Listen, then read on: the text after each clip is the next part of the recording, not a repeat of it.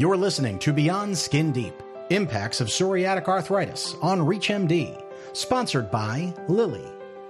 On this program, we'll hear from Dr. Joseph Huffstutter, a rheumatologist based in Hickson, Tennessee, who explains the biologic therapies that are available for patients with psoriatic arthritis. Let's hear from him now.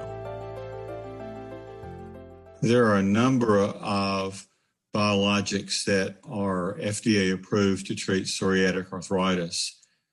I, as a practicing rheumatologist, am happy to have a number of tools in the toolbox because there's no medicine that works for every patient. We need to have a variety of tools to help each patient achieve their maximum goal of disease remission. The TNFs were the first agents to be approved for psoriatic arthritis, and they help a wide variety of patients. However, even in the category of TNFs, there are individual variations so that one TNF may work better than another. There are other biologics that have been approved that work by different mechanisms, and I think this is important so that you can individualize therapy for each patient that I see.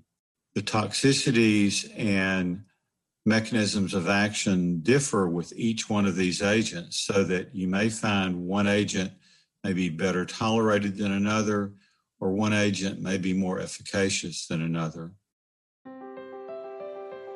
That was Beyond Skin Deep, Impacts of Psoriatic Arthritis, sponsored by Lilly. To revisit any part of this discussion and to access other episodes in this series, visit reachmd.com/Beyond Skin Deep, where you can be part of the knowledge. Thanks for listening.